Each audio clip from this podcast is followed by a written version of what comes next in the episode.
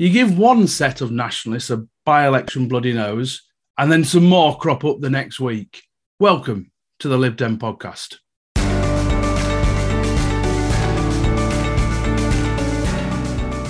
Hello and welcome to the Lib Dem podcast. My name is John Potter. I am the leader of the Preston Lib Dems and a Lancashire County Councillor. And with me today on this voyage of liberalism, we have one of our regulars. We have David McKenzie, a, a Scot in, in glorious, uh, Ah, what would you call it? Isolation, probably in Tamworth. Maybe exile. not, David, but, but yeah, exile. That's the one. How are you doing, David McKenzie? Very well. Thank you, John. Looking forward to this episode and looking forward to speaking to Alex.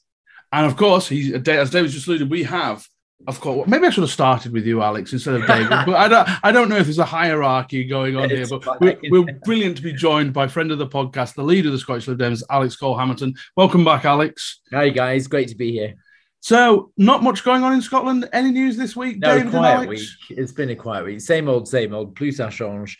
Um, uh, no, I mean, I, I say that uh, tongue in cheek, but actually, you know, this is the seventh restart. I think somebody worked it out. It's seventh time lucky was the headline in the Courier, the Dundee Courier this week, when of course Nicola Sturgeon finally announced her gambit, her pathway to deliver her pledge to her voters of having a referendum in 2023, and uh, I'm sure we'll we'll come across and, and explore what that looks like. Yeah, absolutely. absolutely. So, David, I mean, we've been expecting this for some time, but uh, do you want to just go on about exactly what was announced and why Nicola's done it?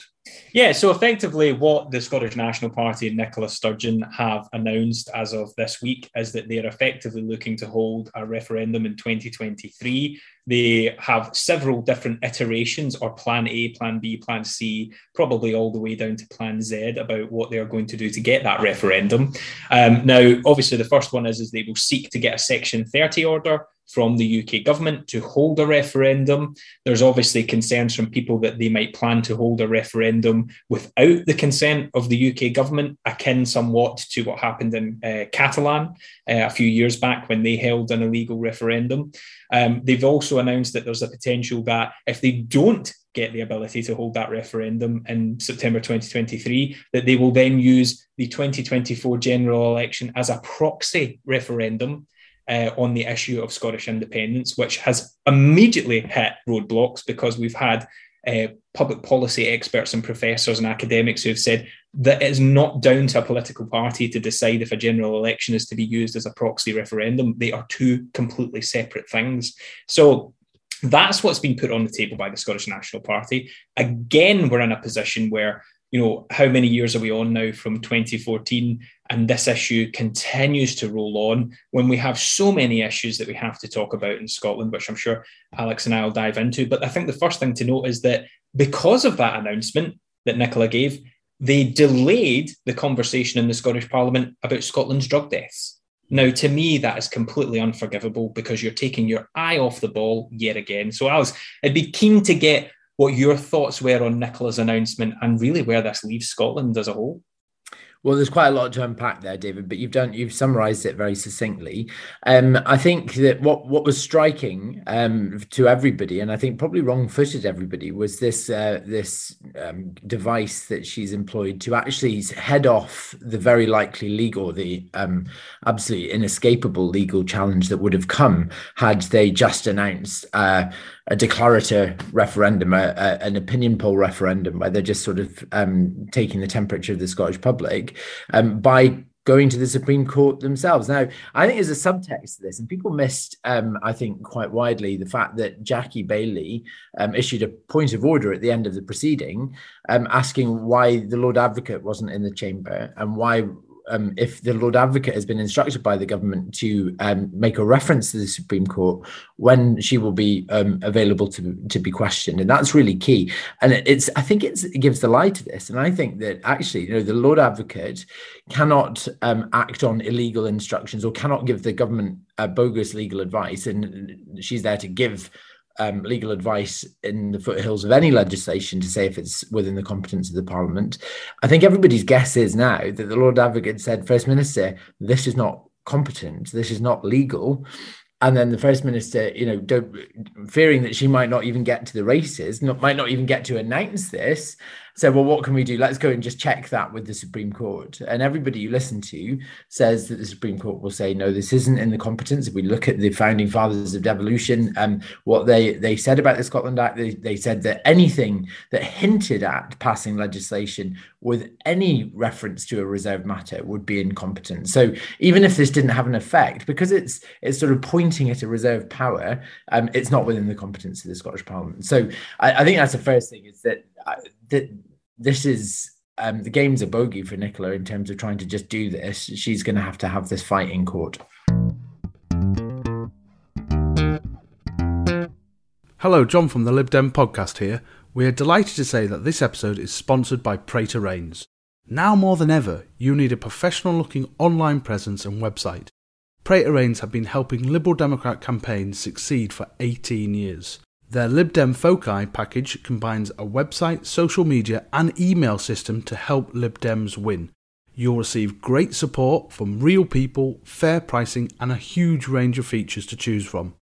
Prater Raines are already the bespoke developers for Lighthouse, Lib Dem Draw Online, and the LD Directory.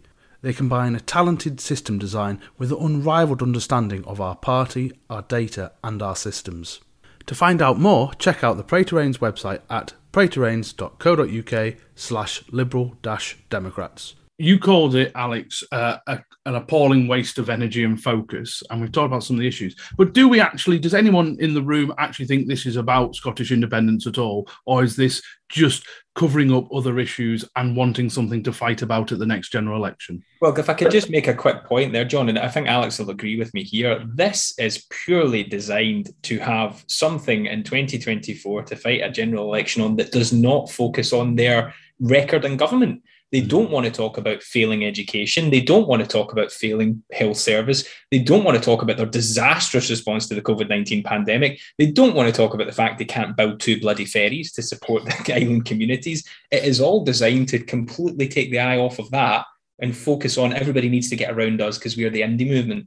That's 100% accurate. Um, Dave is right. There are warning lights blinking across the dashboard of public policy in Scotland right now. You know, we have um, some of the longest uh, cancer care waits that we've had in the history of the NHS. Um, if your child fell off her bike and broke her arm, she'd be in plaster by the end of the day. But if she came to you with self harming behavior or um, depression, she joins the longest queue in the National Health Service two years for first line assessment in child and adolescent mental health services. We have the worst drug deaths in the whole world in Scotland. That's that. I mean, that's a statistical fact.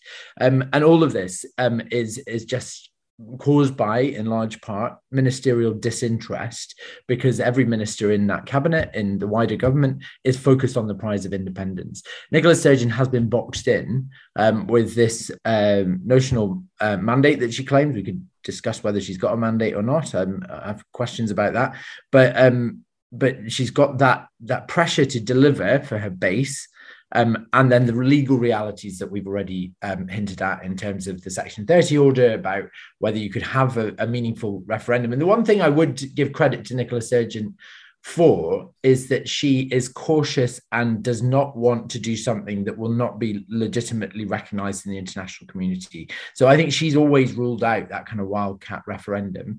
Um, and and so yeah, but David's absolutely right. This is a smokescreen. It's red meat to the base, and and this is all from a first minister that I think, is by and large, both ran out of steam and ran out of road. She is also looking for an exit strategy, and I think by saying if um, we need to get fifty percent at the general election, we're just going to make it all about this one line in our manifesto on independence. Um, if she doesn't get that, I think she very likely resign the office of First Minister the very next day. I suppose the, the next obvious question is why now? And I have a kind of a, a, a belief in my head is that in the assumption that previously that the Tories looked like they would be a very strong uh, chance they would have a majority again at the next general election, and then since Partygate, fantastic by-election results. And now the polling seems to suggest that it'll be a hung parliament, and actually that's a lot harder for the for the Scottish Nationals to fight there. You know, saying you're going to be stuck with the Tories forever. That's a really nice message for them to have. Yeah. And if that's now changed, is that the reason why she's gone now? Because she wants to draw these battle lines up now. Uh, oh, absolutely. I mean, if you think about the weather in which you would choose to fight a, an independence referendum if you were on the yes side, you wouldn't pick a, a, a, more fertile time than this. If you think Brexit is still raw, we're still seeing the the aftermath, the aftershocks around the Good Friday Agreement, the the fact that we are have the worst performing economy in Europe because of Brexit. Um, you've got Boris Johnson, Partygate um, Nicola's perceived competence in handling the pandemic, although I agree with David, I think that's misplaced. Um, and so all of this, um, you know, you're never going to have a more fertile time. You're never going to have a stronger grief response from Remainers who might believe the lie that Scotland could find its way back into the EU quite easily. I hope we come on to that because that is a lie. Um, and and so yes, it, uh, there, there, would be no better time to do it. And if they don't make it this time, I firmly believe they won't because they're not going to get the referendum and they won't get 50% in the general election. Um, this potentially puts it to bed for a long time to come. So if that's the case, David, why do it?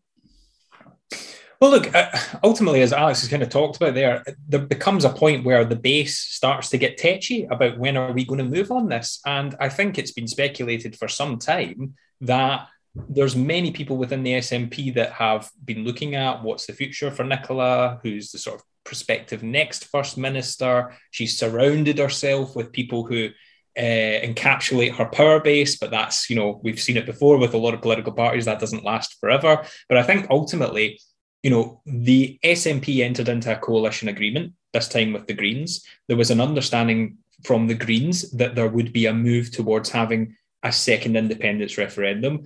But what I think Alex and I would like to talk about is that what was very peculiar and almost funny is that this announcement was not made aware to the Green Party before uh, Nicola stood up and, and, announced it. And Lorna Slater, you know, uh, for for all her failings, um, you know, I, I, wouldn't like to have been in her position where she was getting asked questions and knew absolutely nothing about it. So, mm. Alex, I mean, to me, it seems like that that's really what we're at is that they made an agreement. She's probably looking at if I don't do something soon, people are going to start to question when I am going to do it, and uh, and again take the heat off some of the other things that they're failing at. Absolutely. Um, and just on the Greens, I mean, it, it, says a lot about this coalition, or the I can't believe it's not a coalition coalition um, between the Greens and the SNP. Um, that at its centerpiece, you do not have the climate emergency. You have this the breakup of the United Kingdom, um, and and I it was a it was just a real moment for me. I was uh, just minutes after Nicola Sturgeon sat down from her announcement on Tuesday, Lorna Slater and I ran to the media tower and sat in the same studio on live Scottish radio to talk about the implications of what had been announced. And she was thunderstruck. You could see that she was absolutely spinning. Um, I mean, first of all, she said, Well, of course, you know, we have a duty to deliver the centerpiece of our manifesto. And I said, Well, I can't believe I'm sat opposite a Green Party MSP who's saying that the centerpiece of her manifesto is not the existential threat that the climate emergency represents. Yeah. So it just goes to show if you want a party that will fight the climate emergency ferociously, you've got to go for the Lib Dems because the Greens have abandoned you. Um, and further, and then John Beattie, who's the BBC Scotland producer, said, So, so when did you hear about this? And Lorna's silent. And he said, So, but you've got sight of this before she stood up. You say, "Oh, obviously the first minister has to keep confidentiality sacrosanct." So you didn't hear about it then? Silence.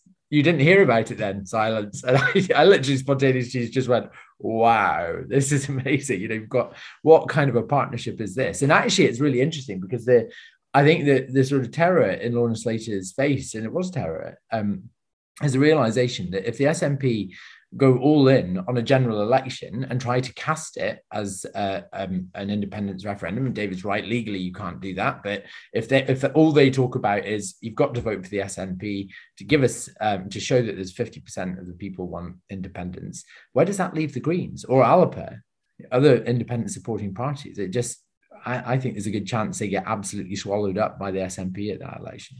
Mm. So shall we just game this out almost in a sense? Because the, she's called for a referendum. It's not going to happen. There's no way it's going to be allowed. So what? So is then it's just the kind of so what happened because it's October nineteenth next year.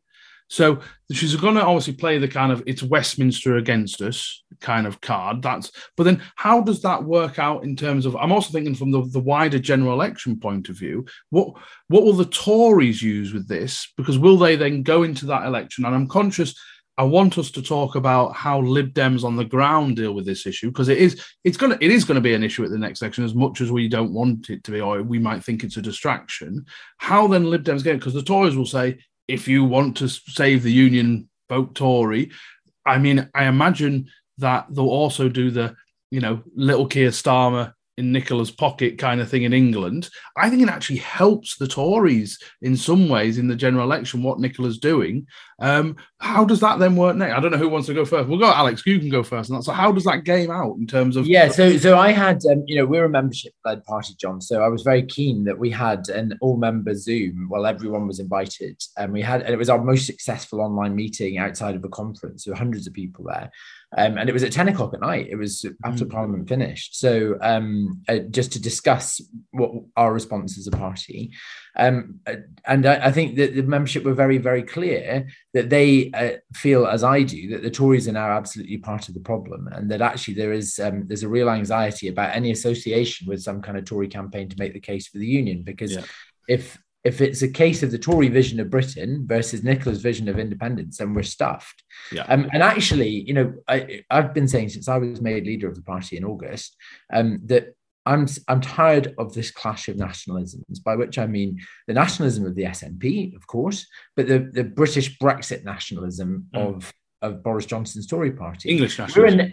Yeah. English nationalism. We, we are a nation trapped between flags, between politicians who mythologize and pine for ancient nations that can and never should exist again. It cannot and never should exist again.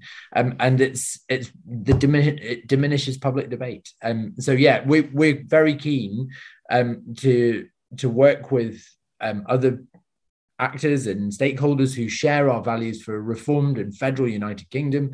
Um, but but I think that the, the, Tories need to realise that if if we have to have a discussion about independence, that's more likely in a general election than anywhere else. That they sit it out, frankly. Mm. But they won't do that, will they, David? No, I mean ultimately, I think there is going to be a, a real tough point for the remaining Tories that are in Scotland um, about how they actually equate what's happening with their government and the fact that Douglas Ross has sort of in a weird way. I mean, I call it the hokey cokey. One minute he was in on Boris Johnson, the next minute he was out, then he was in again, and now he's out again. So, how he could effectively stand on a platform and say, I back Boris Johnson to be the Prime Minister of the United Kingdom moving forward, and you've got to back me to deliver on that. He can't because he's been saying again and again that he doesn't believe that he should remain as prime minister. So I think it all really depends. Um, there's a long way to go yet until we get to the next general election. Whether the incumbent prime minister is said prime minister will, I think, be a big factor uh, on what happens in that general election. But I think Alex is absolutely right. Look, you know, I was part of the Better Together campaign. I campaigned vigorously with Better Together. Um, I think the problem that we will have is that this Tory party as it stands currently, is a very different beast from what was around in 2014. There's no competence within that party. There's no believability. There's no truth. There's no um, public perception of, uh, you know, loyalty to the public who put them in place. So I think Alex is absolutely right. We, we need to disassociate ourselves from the Conservatives. Um, I don't think our vision of what a future United Kingdom would look like has anywhere in common with what they believe. Uh, and I think it's down really to the Liberal Democrats to make that case of what a reformed federal Britain changed with a new constitution with more power not only to Scotland, Wales, Northern Ireland, but also to parts of the English regions would look like and how that will deliver better for people and ultimately raise the standard of living within this country.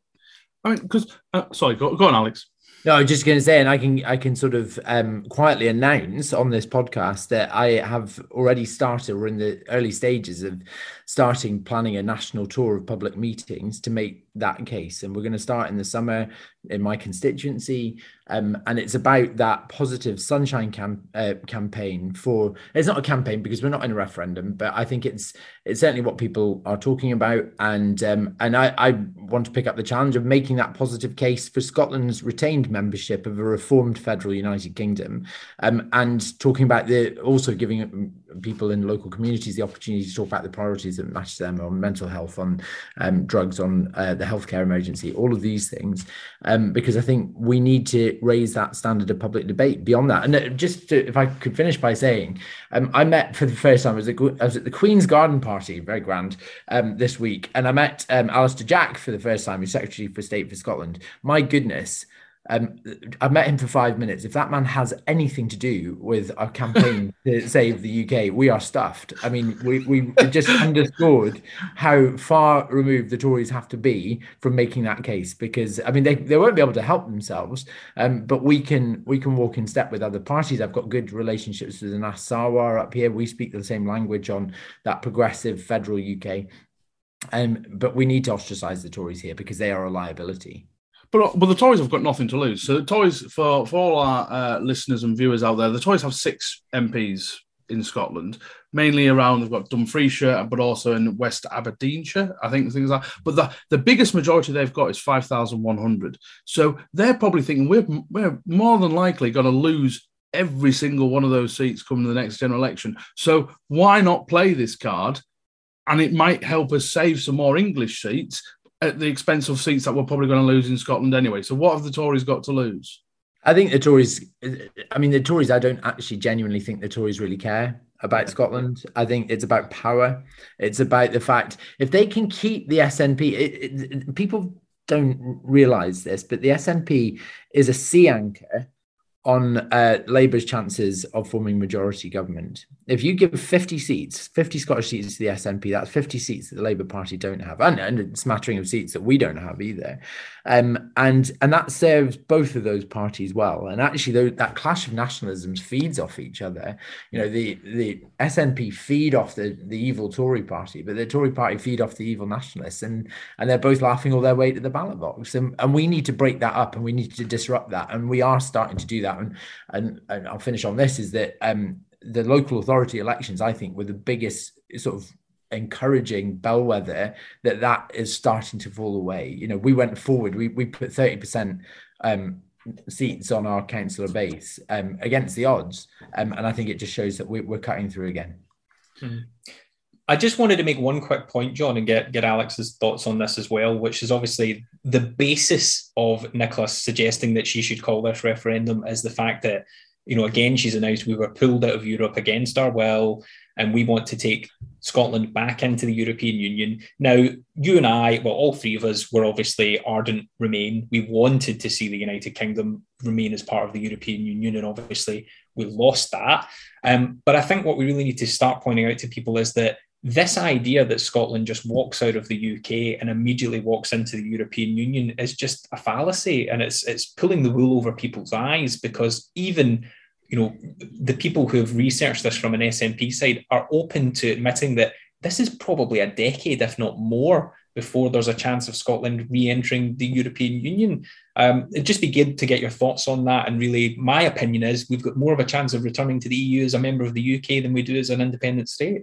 I couldn't agree with you more, David. Absolutely, and uh, and people um, forget that actually the SNP are quite late to the Euro- Europhile party. This is the same Nicola Sturgeon that was willing to take us out of Europe in 2014. If we'd voted yes, that's exactly what would have happened, um, and and threatened to deport all European citizens from um, Scotland if that was the case. And so, and, and, another point on that is that they actually spent more money on the Shetland by-election, which Lib Dems won, than um, than they spent on the whole of the Remain campaign in 2016. That just shows how you know the crocodile tears that the SNP have been weeping over Europe. Look, we're not going to get back into Europe if we become independent. Certainly not for a long time. Why do I say that? Well, the uh, European Union is very specific about its accession criteria. Firstly you, the Maastricht accession criteria um, require that you have or are very close to having a, a, structural deficit of no higher than 3%.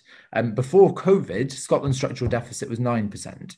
That is huge and would require massive austerity and income tax rises to pay down before we even get to the races of being considered. Secondly, there's the, the currency issue is really, really significant because right now the SNP, and I still struggle to believe that this is an actual hard and fast party policy, but their, their party policy is effectively to dollarize with the pound, is to, to informally use the pound as our currency.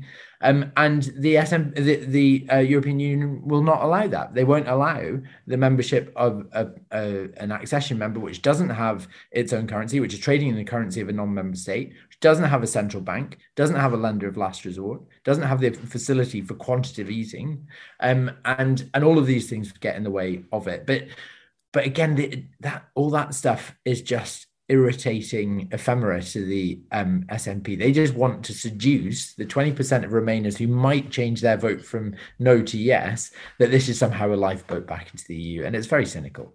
And, and, and we, we've talked about it several times on the podcast that people who aren't in Scotland look on at, uh, at the SNP some, with with rose tinted glasses. If I'm going to be diplomatic, with absolute delusion. If I was not being diplomatic, and the fact that the, the, the SNP, as we're going to talk about now, have made some horrendous mistakes and mismanagement of Scotland, and we think all because they're not Boris that we somehow think they are they are somehow saints that are, that have been like we just don't understand. And I I, I do and in fact, I actually heard it yesterday. Said, well, if Scotland went independent, I'd probably go up there. Is you know completely ignoring all the rest of the issues in there. So, David, you've alluded to some of them, and you I mean, you we did it. You did a whole thing on the the the, the issue regarding ferries and all the rest of it up in the horrendous contracts. But it's the stuff that the SNP gets away with, which must infuriate Scottish Lib Dems so much.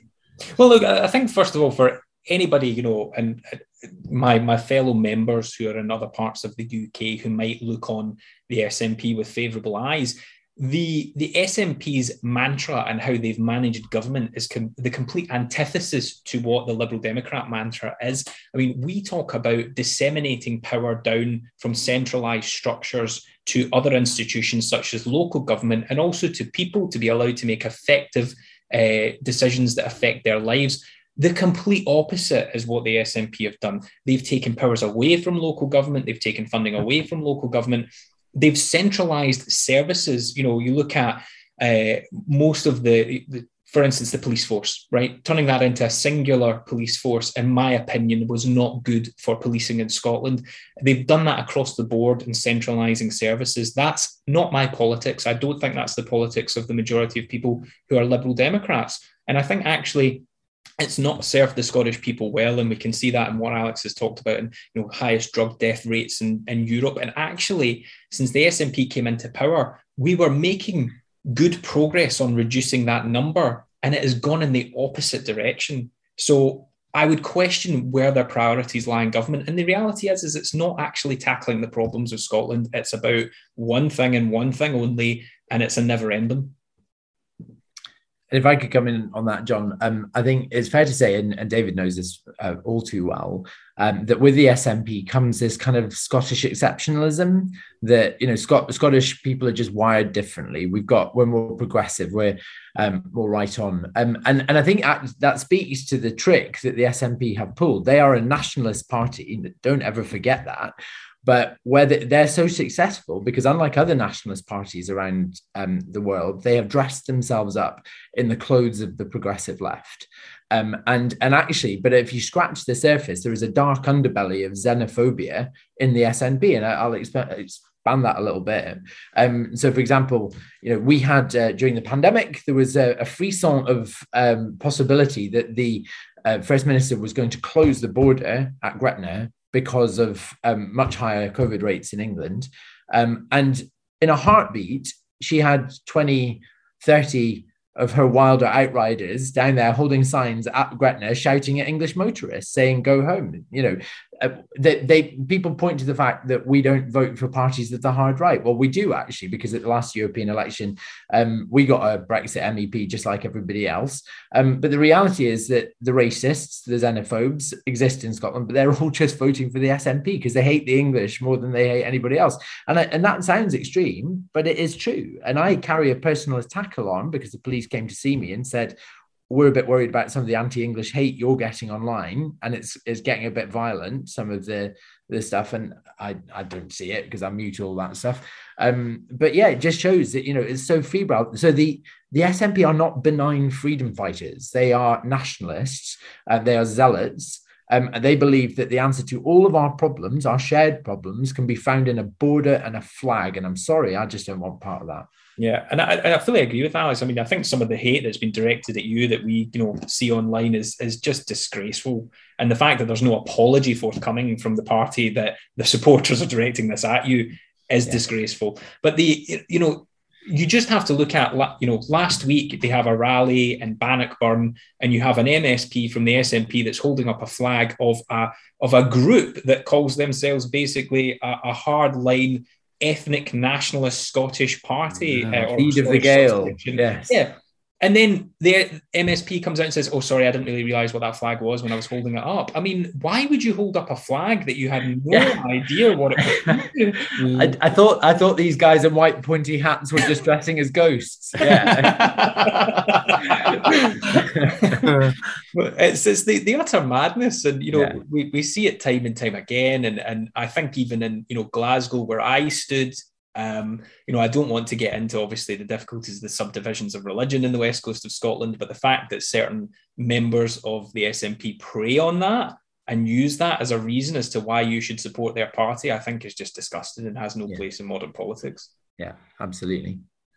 So, uh, guys, thank you very much. I did ask uh, people if they've ha- had any questions for Alex, and one that came comes up. A lot of them is a, a, lot of them is people just saying, "Why don't you want the independence vote?" or something like that. But actually, we did have one from a, a Lib Dem member who lives in in England who said, "Can English Lib Dems help, or does any involvement play into nationalist hands?" So, um, well, firstly, I, I think that's thank you for the offer. I think that's lovely. And it speaks to the values of our party that that we we help each other. And you know, I was down in North Shropshire, you guys were in Tiverton. You know, people we, we move around the country. We like to campaign as well. And I, I, have I have to confess, you know, there's part of me. I mean, uh, I am elected on a cast iron mandate to oppose any referendum, no matter what. I got more votes than any candidate in the history of the Scottish Parliament to do just that, and and I will absolutely oppose it. But but I you know, I'm being goaded by people like Lorna Slater saying, "Oh, you're terrified of making a, a positive case for the union because one doesn't exist." I will make a positive case for the union. I'm planning to do that in in a roadshow of public meetings, and, and we want to get into it. But yeah, at the moment, there isn't a campaign because there's not a referendum, nor will there be one. Yeah. Um, and actually, the time at which these um, issues are going to be debated in, in public places, you guys will have your own campaigns to fight because we will be in the teeth of a general election. So I really appreciate um, the offer. Um, uh, but you know, um, that said, we never know. There's there's many moving parts in this. The Supreme Court could surprise everybody um, and then then hey let's talk. But um but for now there is not going to be a referendum. Nicola sturgeon doesn't actually want a referendum because she she's pragmatic and i don't think she would roll the dice when it was so evenly balanced. And she wants to have a commanding lead and be sure sure of victory. There is no clarity about that. In fact the, the polls are sliding away from her well, actually, Alex, just to pick up on a point you made there as well, uh, you know, where Lorna Slater says, "Oh, you don't want to make a positive case for the union because one doesn't exist." The reality is, is they've had since 2014 to come up with a positive case for independence, and it's not progressed beyond what the white paper said in 2014 that people soundly rejected. I mean, uh, just yesterday I was talking about this, where you know, in 2014 I got laughed out of Greenock Town Hall for asking questions about the encroachment of Russian aircraft Tupolev bombers into Scottish uh, airspace. You know, what would an independent Scotland do? Where's our air force? What model of fighter would we have to intercept these? And people went, "Oh, Russia's not a threat, you idiot!" Blah blah blah. Well, those people aren't laughing now, and that same yeah. question remains, and none of these questions have been answered A couple of points on that, David. I, and this actually came up on the doors quite a lot in the council elections with meeting former Nats who were saying, um, well, I thought I wanted independence, but with Russia, I'm a bit, I'm not so sure now's the time to do that, or now's the time to step out from under the nuclear umbrella, or or whatever. And, and I have my own views on nuclear weapons, but but that was something that was was coming out hard and fast. Um, but also, I think that um, the problem with that is actually coming up with an answer to all these key questions like currency, border at Carlisle, um, the route into the EU, membership of NATO uh, all these are very specific have very specific answers. Some of them are yes or no some of them are the pound or the euro or whatever. Um, but as soon as you start answering questions you start offending parts of the independence base why? Because independence is this amorphic dream. This it's it's like a big present wrapped up under the christmas tree. And and you can just imagine what's in it. And it and and as for as long as it's not unwrapped it is what you want it to be but answering these questions is peeling back some of the Christmas wrapping paper and actually seeing what's underneath it. And it's up, upsetting to, to certain groups. That's why the SNP have never answered these questions, because for as long as they don't have to answer them, they can keep everybody on the bus because it's whatever you want it to be. It's yes, we'll have increased pensions. Yes, it's being member of EFTA or the EU, whatever you want it to be. We're not going to pull the trigger on that. Um, or it's going to be a republic or we're going to st- retain the monarchy. And it's the same playbook the Brexiteers used. What does Brexit exactly. actually mean? It, oh no, we're definitely not going to leave the single market or yeah. the customs union. Oh yeah. no, we're going to leave everything. We're going to just be, we're going to cut off the entire, you know. If, if you don't, if you're not specific, you can appeal to a wider audience. But the problem is, it generally leads to problems later, which we're now seeing with with, with the Northern Ireland Protocol and everything else, and and uh, and and a lot of now conservatives coming back saying, actually, do we want to rejoin the single market? So if you are not specific, it might be great for a campaign, but it's rubbish for governance. And I think that's the problem. Um, no, but is there any other points you guys want to make before we wrap up? But I, I do want to say, just very quickly, because the, uh, there are no elections in Scotland uh, this year coming, and Lancashire's beautiful in May, and a certain podcast host is up uh, in his council seat. So, any of you want to come down to Lancashire for a quick? John, I think uh, we've discussed more than welcome. Before. I grew up in Lancashire, so um, well, we knew I you were a good one. That's, yeah. that's, that's I, I, grew up in a place called Bickerstaffe near Ormskirk. Yeah, that's right. Um, yeah, no, do you know what? You won't have to ask too hard because I, I get scratchy if I've not been fighting an election after a certain period of time. So you can, we'll, we'll get Carl Loads down to help you guys. Although, uh, the way that the, the, the Tories are losing MPs and getting scandals, we're, we're having by elections just about every other month now, anyway, including, and maybe even your patch, David, you know, in the Midlands. Uh, well, yeah, obviously the, uh, the, the Tory whip has um, has had to resign from obviously sexual assault allegations, and he, he's the MP for Tamworth, uh, mm-hmm. and that's down the road. So who knows what might be coming? But um, I think there's also isn't there also potentially one coming for um sorry his, his, name's gone right out of my head, but the one that was caught in a picture doing lines of yeah. cocaine in, in, in Somerton and Frome. Yeah, that's yeah. right. So and that if any members want, because any of you who missed Tiverton and Honiton, I always love by elections because they kind of they refill your Lib Dem cup, they get you energized again. Although it is down south again, we realise that. But Somerton and Frome, uh, we've already selected a candidate. There's already a virtual HQ on Facebook. Do start thinking, oh, if I had a week can because they're already starting to work on that. Lib Dems are in a good second place there already. Compared to Tiverton and Honiton, it's much more likely we'd get a good result there. But as Tiverton and Honiton, it's all down to how many of us can get down there. Yeah. That's the key. But no, but thank you so much, Alex. Thank you, David, for our little update on Scottish politics. No doubt we will we will return to it many times over the next as we start ramping up to the general election. And also we'll be talking to some of the key Scottish candidates coming up to the general election, and we do know East Dunbartonshire has been selected. That is obviously one of the key seats. I think it's our number one uh, seat in terms of uh, needing to overturn. Was it yeah. 148, something like that? Absolutely. Yeah. So and, and and if if the SNP want to make um, the general election all about independence, then that's grist to our mill, and um, you know tactical voting will become significant, significantly help us in places like East Dunbartonshire. So, but at the end of the day, um, I'm less interested in the electoral fortunes of our party, much as I want them to be good and to improve, as I am on a government that's actually focused on reducing mental health rates and the worst drug deaths in the world. You know, this is this is why I got into politics is to, to change things for people who are struggling, and at at the moment, they are being absolutely let down by manifest ministerial disinterest in the SNP because the only thing they want is the breakup of the UK.